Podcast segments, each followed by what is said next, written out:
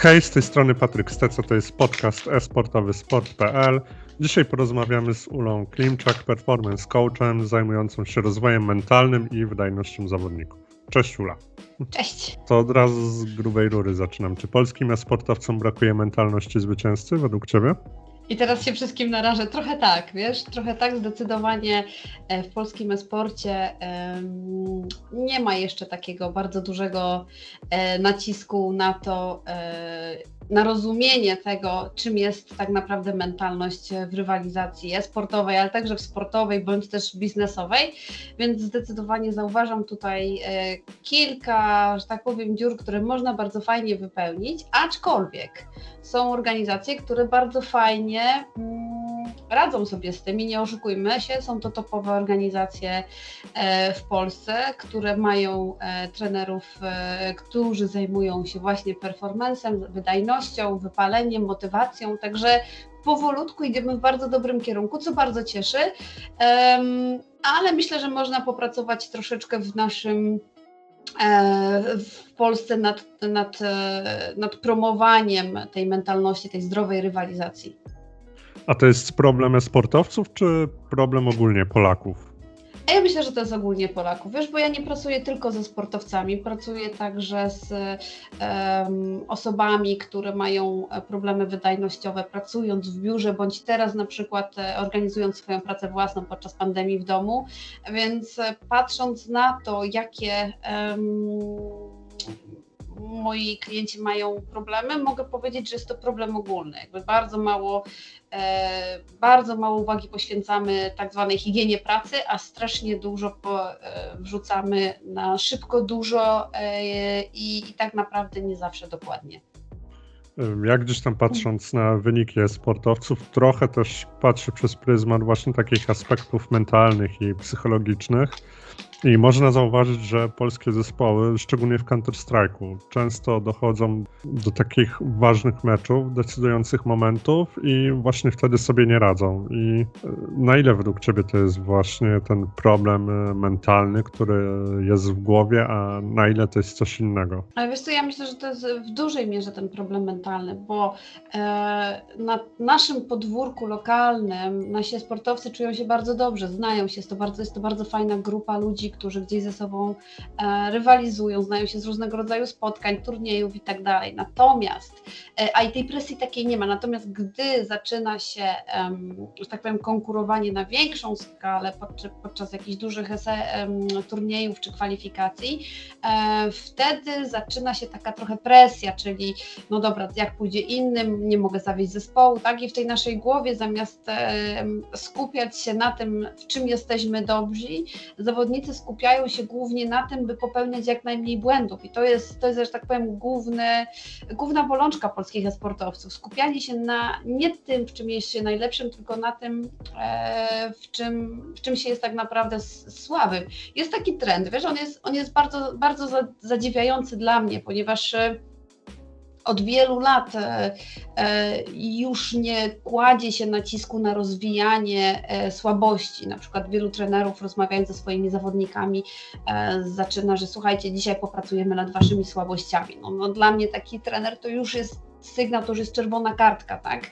Najczęściej rozwija się silne strony zawodników, a minimalizuje się wpływ słabości na grę. Przykładem może być komunikacja, tak? Jeżeli masz na przykład lidera w zespole, który jest introwertyczny, nie potrafi prowadzić zespołu, nie potrafi prowadzić drużyny i wrzucasz mu jeszcze na karby e, prowadzenie całej zespołu, całego zespołu, kolowanie jakichś akcji, zachowań, zagrań, to taka osoba nie czuje się jak ryba w wodzie. I pracowanie nad tą osobą, żeby mówiła więcej, głośniej, wyraźniej i tak dalej, to jest wytrącanie tej osoby z tej takiej um, strefy, w której on jest najbardziej wydajny. E, dlatego bardzo ważne jest, żeby dopasowywać dobrze zawodników i pracować głównie nad tym, w czym są najlepsi. I to jest, i tędy jest droga. I myślę, że w Polsce tą bolączką jest to, że e, jest duży nacisk na, na, na rozwój tych słabości. Jeżeli cel i i na przykład mm, rola nie jest dopasowana do umiejętności zawodnika bądź do jego naturalnych, e, e, że tak powiem, zalet, no to wtedy pojawiają się na wielkiej scenie rzeczy takie jak strach, blokady, obawy, tak? I ten zawodnik nie maksymalizuje swoich wyników, e, bardziej pilnuje się, żeby nie popełniać błędów. I stąd właśnie jest, e, są te wszystkie niepowodzenia na, e, na skali europejskiej bądź też światowej. A czym się różnią nasi esportowcy, jeśli chodzi o sferę mentalną od, od zawodników z zagranicy? Wiesz co, ja myślę, że to jest podejście do sfery mentalnej jest bardzo ignorowana e, w Polsce. Ogólnie każdy, kładzie, każdy zawodnik kładzie nacisk na tym, że e, jak popatrzymy sobie na, na CS-owców czy, czy, czy graczy Valoranta, kładziemy duży nacisk na tym, żeby dobrze strzelać, rzucać granaty i tak dalej. Ale w pewnym momencie te, e, te twarde umiejętności, tak, jak celność bądź pozycjonowanie się przy granatach czy coś, to w pewnym momencie osiągniesz sufit, wiesz, i, i już bardziej tych umiejętności nie będziesz mógł rozwinąć.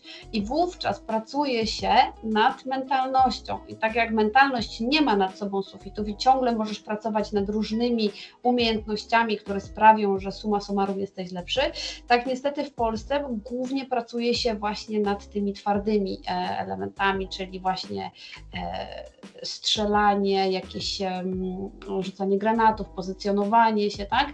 A te aspekty, takie jak komunikacja, praca zespołowa, e, bądź też radzenie sobie z takimi cechami jak e, na przykład, nie wiem, strach, stres, e, wypalenie zawodowe, e, toksyczność w zespole, tak, bo to wszystko są te umiejętności miękkie, frustracje, bardzo często zawodnicy frustrują się po nieudanych zagraniach, nie dają sobie tej przestrzeni na popełnianie błędów, i to wszystko daje nam taki obraz właśnie, że e, w Polsce w zasadzie jesteśmy postrzegani jako bardzo dobrzy bardzo mm, kraj, który ma bardzo dobrych zawodników skillowo, jednak z tą mentalnością naszych zawodników niestety nie jest najlepiej.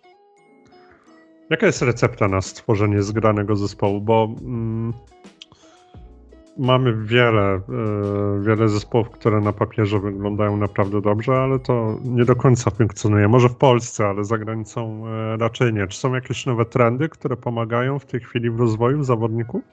Wiesz co, najważniejsze jest e, określenie, co my chcemy, żeby ten zespół zrobił. E, bo jeżeli na przykład zbierasz topowy zespół e, i chcesz w tym zespole zatrudnić same gwiazdy, które suma summarum później będą rywalizowały o, mm, o spotlight, o to, żeby być najlepszym zespole, no to robisz największy błąd, jaki możesz zrobić. Tak? Zespół powinien być zróżnicowany w zależności od tego, jakich osób potrzebujemy. Potrzebujemy ekstrawertyków, którzy będą e, dobrze komunikować, pobudzać innych e, do działania. Potrzebujemy osoby policzone, wykalkulowane. Potrzebujemy osoby, które potrafią rozkładować stres, czyli tak zwanych, e, takie osoby, które mają duże dosyć poczucie humoru, tak? Jakby zróżnicowanie tych zawodników w zespole jest bardzo ważne. Najgorsze, co możemy zrobić, to zatrudnić sobie samych liderów, tak? gdzie oni wewnątrz, wewnątrz będą niestety. Hmm, no, nie, będą siebie nawzajem e, słuchać, bo każdy z nich będzie miał jakąś teorię lub jakieś lub jakieś zagrania będzie chciał sforsować, a no wiadomo, jesteśmy tylko ludźmi, każdy chce mieć jakiś wpływ i kontrolę na to, co robimy i na to, jak duży sukces organizacja e, odnosi, więc stąd zaczynają się wtedy konflikty, nieporozumienia, niedomówienia, e, zaczyna się taka polityka wewnątrz zespołu, czyli, czyli często się słyszy o tym, że na przykład e, w zespole jest podział na grupy, tak, 2 plus 3, tych dwoje się dobrze zna, dobrze ze sobą współpracują, więc próbują grać razem, a reszta jest z boku. No i to są właśnie um, to są właśnie te takie bolączki tego, że zespół, w zasadzie znaki tego, że zespół jest źle złożony. E, Im bardziej jest zróżnicowany zespół pod względem potrzeb, tym lepiej. Pod względem oczywiście osobowości. Mm, ciężko jest e, zbudować zespół też na przykład z samych ekstrawertyków, tak? bo takie osoby będą e, zbyt duża energia, nie będzie tego hamulca tak? na to, by, by się skupić, by coś kontrolować mocniej, więc tak naprawdę wszystko zależy jak, od tego, jaki cel ma organizacja, e, składając taki zespół i jakie miejsce chce osiągnąć. I tutaj e, wtedy dopasowujemy do, e, do celi organizacyjnych zawodników. Oczywiście tutaj dużą rolę też odgrywa budżet, ale pracując przy selekcji wiele razy robiliśmy tak z organizacjami, że mieliśmy kor, wokół którego budowaliśmy albo dopasowywaliśmy zawodników, czyli jeżeli mieliśmy osobę, która bardzo fajnie prowadzi grę, ale brakowało nam na przykład osób czysto skillowych, no to wtedy dorzucaliśmy takie osoby. Lub jeżeli e, w grze League of Legends, tak? Składaliśmy osobę, zespół, gdzie był lider, e, gdzie była osoba, która bardzo fajnie e, DPS-uje, ale nie było na przykład osoby, która pilnuje mapy, tak? Więc szukaliśmy takich zawodników, którzy będą w stanie tą mapę na tyle dobrze kontrolować, żeby te wszystkie że tak powiem, dziury wypełnić i żeby ten zespół e, mógł e, jak najbardziej optymalnie osiągać e, wyniki.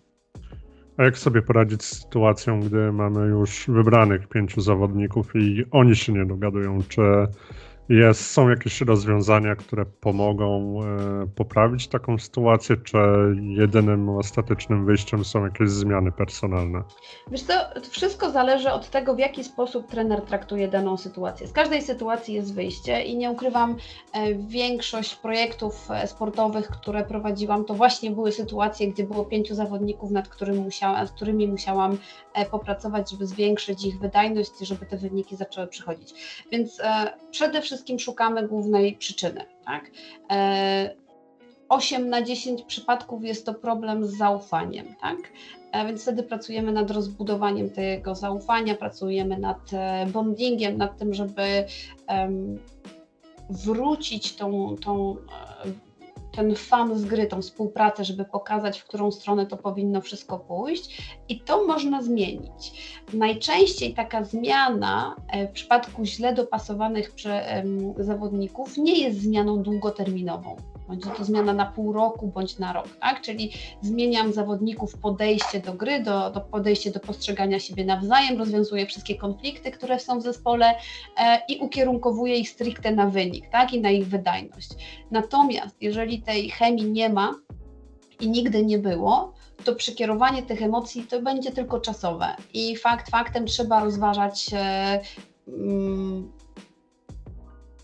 jakby zmianę zawodników w następnym sezonie, tak? Albo na przykład e, e, można też wprowadzić zawodnika e, szóstego, który będzie troszeczkę konkurencyjny dla niektórych zawodników i wtedy trochę inne starania się pojawiają od zawodników, troszeczkę bardziej oni próbują walczyć o swoją pozycję, żeby nie zostali wysłani na ławkę, więc jakby jest wiele takich sposobów, by ten zespół podnieść na duchu, by e, by on funkcjonował lepiej, jednak często są to zmiany krótkoterminowe. Najlepiej funkcjonuje dobrze złożony zespół od samego początku e, i wtedy według e, krzywej rozwoju zespołu po, po, po kilku miesiącach tak naprawdę pojawiają się fenomenalne wyniki. No właśnie, wspomniałaś o, o, tym szóstym zawodniku. Już było kilka takich eksperymentów e, w mhm. ostatnich miesiącach też. Jak wpływa na zespół pojawienie się takiego szóstego zawodnika? Wiesz to wszystko zależy od tego, w jaki sposób jest to zrobione.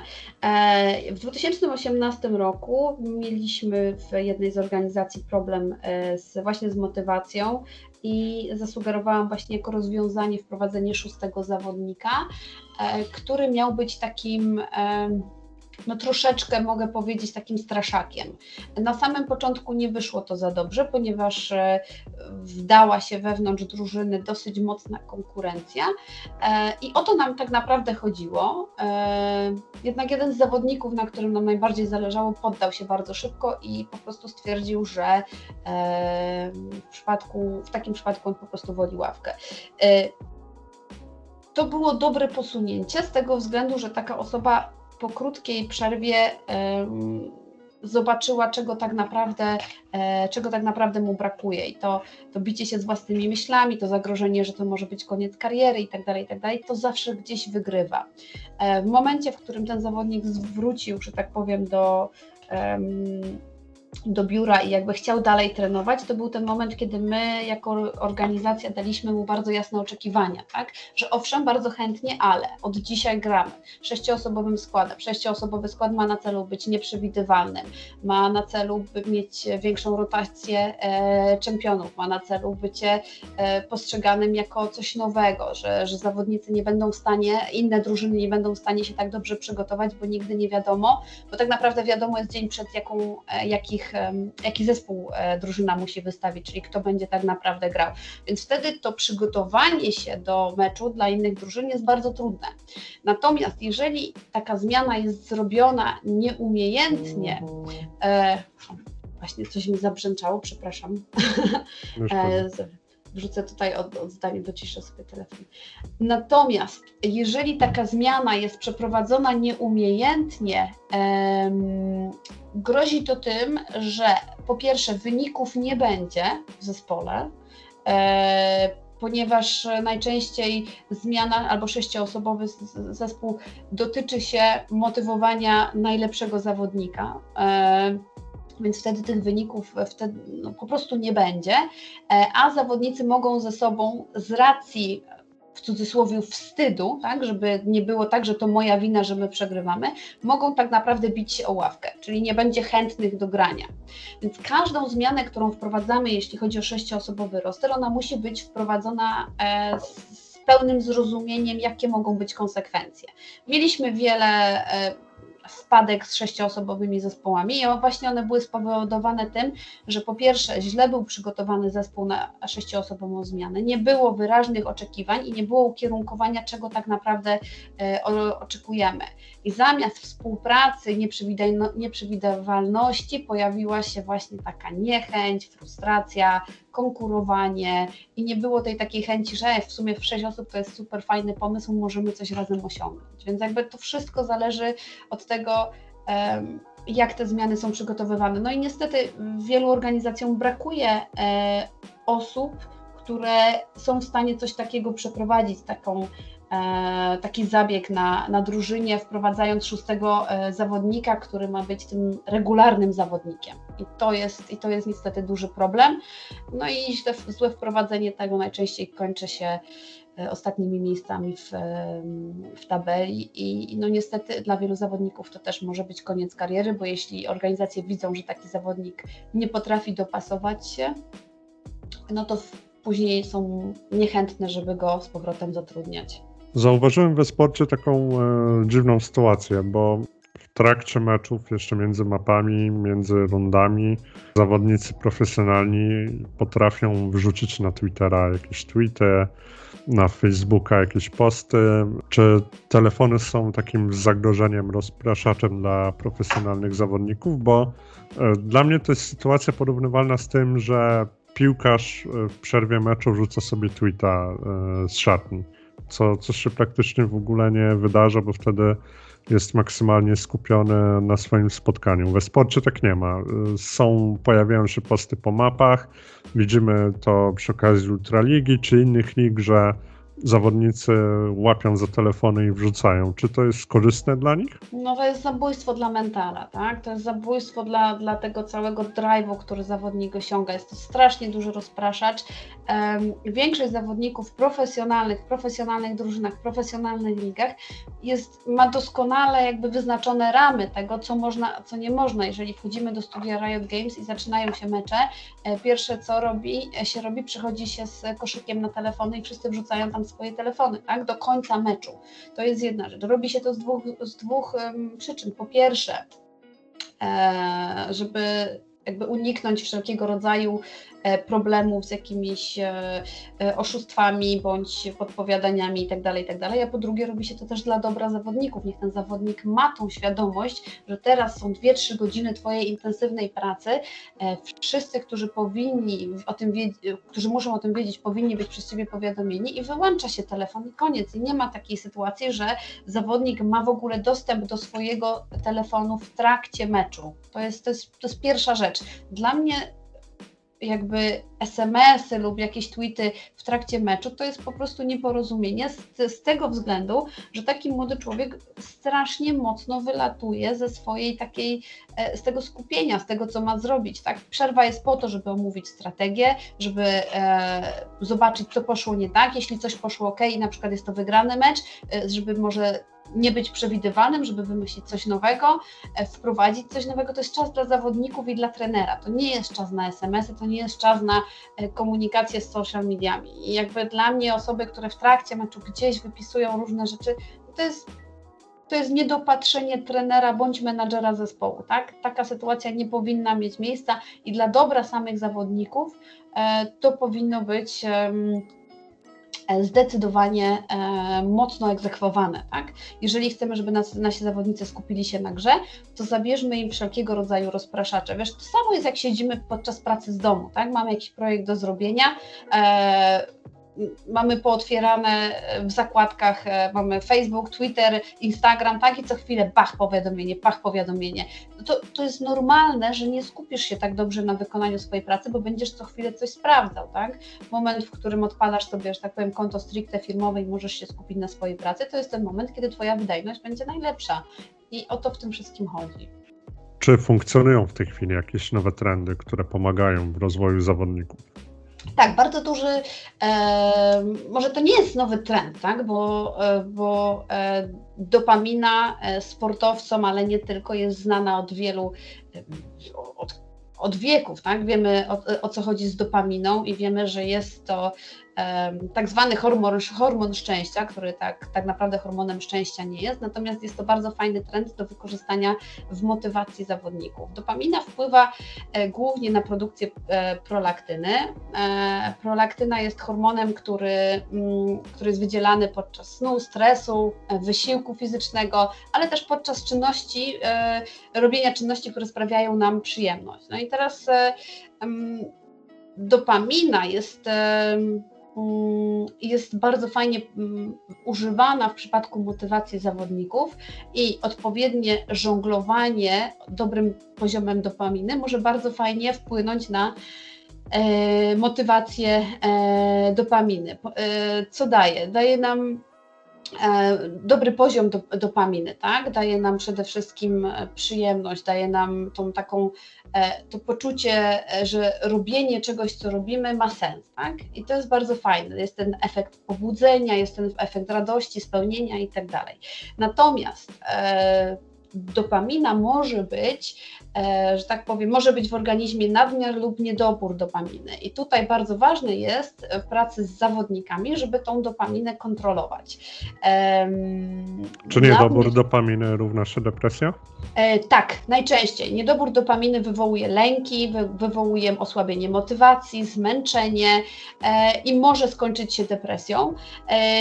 a z czego to się bierze? Bierze się to stąd, że ja lubię zawsze podawać przykłady związane z jedzeniem podczas dopaminy. Jeżeli ma się swoją ulubioną, że tak powiem, e, kuchnię bądź restaurację i je się ją tylko raz na jakiś czas, wtedy ten podczas, e, że tak powiem, pobytu w tej restauracji czujemy się tacy fajnie potraktowani, jeszcze jest miła obsługa, jest ten efekt wow, tak? I to jedzenie nam strasznie mocno smakuje. Natomiast im częściej do tej restauracji chodzimy, tym bardziej powszechne to jedzenie się staje i ten efekt wow gdzieś powoli zginie, ginie, tak? I nasz mózg pod podświadomie zaczyna szukać czegoś innego, czegoś, co nam da albo co nam podniesie tą, e, tą dopaminę. To samo jest w pracy zawodników e, e, sportowych. Tak? Jeżeli siedzą e, zawodnicy sportowi, trenują więcej niż 8 godzin, siedzą, już tak powiem, godzinami tylko przy jednej grze i nie mają e, tej możliwości mm, odcięcia się trochę od pracy i nie mają innych motywatorów, innych boosterów dopaminy, wtedy bardzo szybko może pojawić się efekt wypalenia. E, I bardzo ważne jest, żeby ten poziom dopaminy u zawodników e, trzymać na odpowiednim poziomie, e, na odpowiednim poziomie tak naprawdę. I teraz jak to się robi? No to wszystko zależy od tego, co ci zawodnicy lubią robić e, w wolnej chwili, tak? Jak organizacja organizuje im e, czas pracy, jak stymuluje się ich wydajność w pracy, tak? I teraz jeżeli e, stricte trzymamy tych treningów trzymamy się tego, że jest czas wolny, jest czas pracy i ci zawodnicy tak naprawdę nie siedzą po 12-18 godzin przy komputerze, a profesjonalne organizacje naprawdę pilnują tego bardzo, e, no to bardzo fajnie ten, tą kontrolę dopaminy można wykorzystać e, pobudzając ją właśnie na e, różnego rodzaju ważne mecze, rozgrywki, finały bądź cokolwiek, tak? bądź, bądź po prostu jeżeli chodzi o, o, o pobudzenie produktywności. Natomiast może być tak, że w przypadku, gdy przeje nam się to, co robimy, to nasza motywacja do grania spadnie. Nasza motywacja, e, wraz z naszą motywacją do grania spadnie nasza wydajność, nasze wyniki, tak? E, będziemy czuli się apatyczni, zmęczeni, pojawi się niechęć, pojawi się znużenie, tak? E, najczęściej te, mm, te niedobory dopaminy pojawiają się pod koniec sezonu, czyli jeżeli mamy koniec roku, e, zostają nam naj, najczęściej Mistrzostwa Świata bądź jakieś ważne rozgrywki i drużyna bardzo intensywnie trenowała, e, by osiągnąć dany cel, najczęściej pojawia się wtedy ten, ten taki niedobór dopaminy, bo już wszystkiego było za dużo. Dlatego ja zawsze podpowiadam moim zawodnikom, że jeżeli macie bardzo ważny mecz przed sobą, tak, zróbcie sobie dzień przerwy, zróbcie sobie dzień e, przed meczem, omawiajcie sobie strategię, ale nie siadajcie do swojego e, komputera, nie grajcie. Dlaczego? Właśnie dlatego, żeby w dzień meczu pojawił się ten głód, żeby, żeby ta dopamina um, wyskoczyła, że tak powiem, e, poza skalę i żeby ta chęć grania e, pobudziła zawodnika e, do, do, do osiągnięcia jak najlepszych wyników. Więc jakby jest, dopamina jest z nami od bardzo dawna. Jednak e, teraz w zasadzie pojawił się taki boom na to, by kontrolować e, poziom dopaminy u zawodników, e, by po prostu pracowało im się lepiej, wydajniej, tak, by uniknąć właśnie takich e, problemów jak wypalenie, jak brak motywacji, konflikty i tego typu rzeczy. Nie oszukujmy się, za większą część właśnie problemów sportowców odpowiada niedobór dopaminy spowodowany nadmiernym czasem spędzaniem przed komputerem i brak kontroli kontroli tego tak naprawdę może się prze, przemienić e, w apatię, bądź tak jak stwierdziłeś, mogą pojawić się stany depresyjne. A czy esportowy ekosystem w ogóle sprzyja dbaniu o swoje zdrowie psychiczne? Mówię tutaj głównie o Counter-Strike'u, bo wiadomo, że tutaj natłoczenie no. meczów jest naprawdę ogromne. To znaczy, wiesz co, no, wszystko zależy od tego, jak organizacja pozwoli ci to kontrolować, tak? Bo yy, pracowałam z organizacjami CS-owymi, gdzie ta e, etyka pracy była bardzo fajna i moment, w którym na przykład pojawiał się okres e, e, wysilonych, w dużo większej ilości meczy i tak dalej, to był ten okres, gdzie organizacja stwierdziła, dobrze, no to słuchajcie, skoro mamy więcej meczy przed nami, to się spotkajmy i grajmy wszyscy razem, tak? Wtedy zmienia się atmosfera w zespole, tak? Wszyscy się widzimy, wszyscy możemy porozmawiać w przerwie, tak? Nie siedzi osoba sama zdalnie e, i gra z innymi zawodnikami. To są bardzo fajne rozwiązania właśnie na, e, na dbanie o mental, tak? Jeżeli widzimy, że nadchodzi okres dużej ilości meczy, bądź większy niż zwykle tak naprawdę, zróbmy coś dla tych zawodników, żeby zmienić ich um, środowisko, tak? Żeby pomóc im w koncentracji, w komunikacji, tak? Żeby wprowadzić trochę czegoś, czegoś wesołego do ich życia.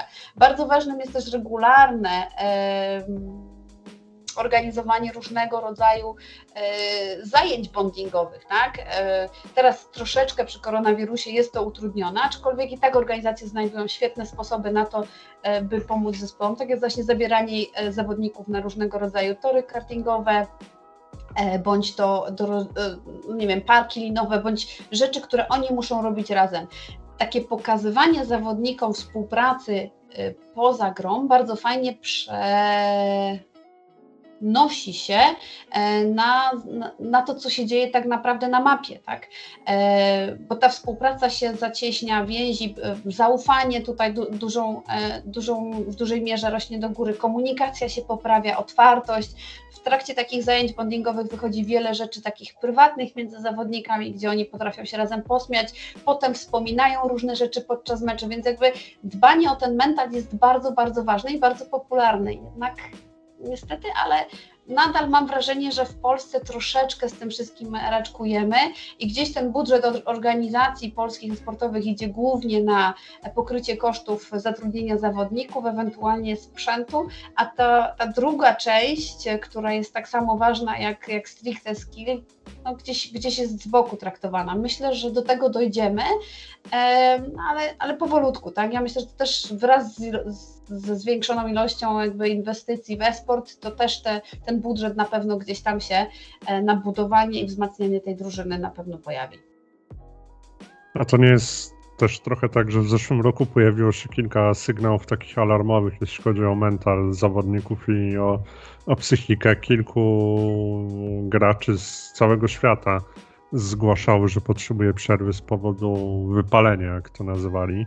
Mhm. I to nie jest tak, że 2020 rok był takim lekkim przełomem w rozmowie o psychice zawodników sportowych? E, zgadza się, był przełomem. E, ja sama nawet miałam e, streamera światowej klasy, który, który ma fenomenalne wyniki na Twitchu i to właśnie był, jego jakby komunikacja ze mną była właśnie spowodowana tym, że gdzieś to wypalenie się pojawiło, zwłaszcza jeszcze w tym czasie koronawirusa, pojawiło się też, pojawiło się sporo hejtu wraz z wypaleniem, tak, spada nasza efektywność, spada nasza chęć pracy, więc jakby przyzwyczailiśmy widownię do czegoś, nagle tego nie ma, zabieramy to, więc ci zawodnicy gdzieś e, i streamerzy gdzieś tracą tą energię do pracy, ten zapał. I taka przerwa bardzo dobrze niektórym zawodnikom robi, tak? Pamiętam, że nawet Glaive miał e, sporą, e, sporą przerwę od grania i, i jakby powrót do pracy jest zupełnie inny, bo można powiedzieć, że po takiej przerwie, która trwa więcej niż 3 tygodnie, zawodnik uczy się siebie samego od podstaw. Więc to też nie jest tak, że zawodnik, który ma przerwę, wraca w pełni sił do pracy. Absolutnie. To jest tak, że on się tak naprawdę zaczyna uczyć. On zaczyna zauważać, co było nie tak. On zauważa, zaczyna dostrzegać, co powinien zmienić. Więc jakby tutaj ten, ta, ta faza normalnego cyklu rozwoju zespołu gdzieś jest zaburzona.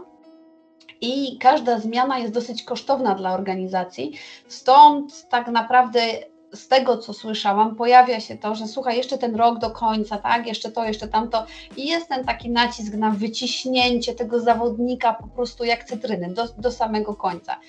W rezultacie najczęściej bywa tak, że to jest albo ostatni rok danego zawodnika na danym stanowisku i na przykład idą w trenerkę bądź w analitykę lub, lub, lub tędy, e, bądź ten zawodnik wraca do gry po tej przerwie, ale już ciężko mu jest e, czerpać tyle frajdy i przyjemności z tej gry, ile, mm, ile dotychczas e, czerpał. Dlatego bardzo ważne są te regularne przerwy, urlopy za zawodników, tak, żeby nie bombardować tych młodych ludzi taką ilością pracy, która dla normalnego człowieka jest też nie do osiągnięcia. Tak? Jeżeli po 8 godzinach pracy każdy z nas jest zmęczony i potrzebuje przerwy tak naprawdę, to nie oczekujmy, że zawodnicy sportowi są inni. Oni też potrzebują przerwy i oni też potrzebują urlopu i nie zapominajmy o to, że jeżeli nasz e, urlopu i przy okazji urlopów jeszcze e, oczywiście ładujemy swoją dopaminę i nie zapominajmy o tym, że jeżeli nasz zawodnik będzie dobrze,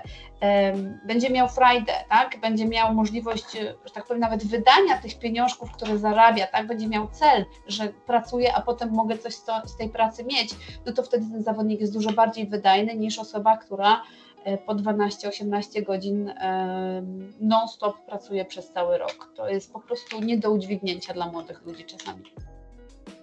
To tak na koniec jeszcze zapytam, e, mhm. jak to jest w przypadku Polaków? Czy my już od dziecka mamy braki, które powodują, że nie mamy takiej mentalności zwycięzców, czy po prostu już e, w wieku 20 lat e, jesteśmy w stanie wypracować w sobie tą mentalność i być e, prawdziwymi zwycięzcami i osiągać sukcesy, czy, czy tego już się nie da zrobić, na to już jest za późno? Ja myślę, że na, na pracę nad sobą nigdy nie jest za późno. To jest, to jest pierwsza rzecz. Ja myślę, że e, zawodnicy esportowi ciągle nie doceniają badań naukowych oraz rozwoju i tempa sportu, ilości, ilości działań, które są włożone w każdą organizację sportową, by ona funkcjonowała na najlepszym możliwym poziomie. E, nadal w Polsce nie są popularne akademie e, i tutaj mówię o akademie, akademie e-sportowe tak samo jak akademie sportowe, tak? czyli e, mamy powiedzmy młodzików w wieku 13, 14, 15 lat, e, którzy gdzieś chcą kierunkowywać swoją karierę. To jest najlepszy moment, by takiego młodego człowieka dobrze ułożyć, tak? by pokazać mu, jakie są, jak ważny jest socjal, jak ważna jest komunikacja z innymi ludźmi, jak ważna jest praca zespołowa, tak? by pokazać mu, że nie tylko skill ma tak naprawdę znaczenie, ale też umiejętności um, miękkie, tak? Więc jest, um, jest ten trend, by tym zawodnikom to wszystko pokazać. Jednak w Polsce, tak jak mówisz, jest, y, jest to postrzeganie tego, że, um, że rzeczy są nie do zrobienia. Jakby jeżeli ktoś chce coś osiągnąć w życiu, to to osiągnie, bez względu na to, jakie są trendy w danym kraju. Tylko pamiętajmy o jednym, że nie możemy za, zamykać się um, na stricte trenowanie e, gry. No, bardzo, bardzo mam wiele sygnałów niepokojących od kilku rodziców, którzy rodzice do mnie bardzo często piszą, że mój syn gra po 12-15 godzin dziennie, e, bo chce być esportowcem. Czy to ma sens? No, esportowcy, którzy są czysto skillowi, albo może przepraszam, młodzi ludzie, którzy są czysto skillowi, nie mają socjala, nie potrafią się komunikować z ludźmi, e, nie mają możliwości, że tak powiem, e, napompowania siebie dopaminą gdzie indziej niż tylko w grze, to nie będą zawodnicy, którzy będą wydajni przez, duży, przez długi okres czasu.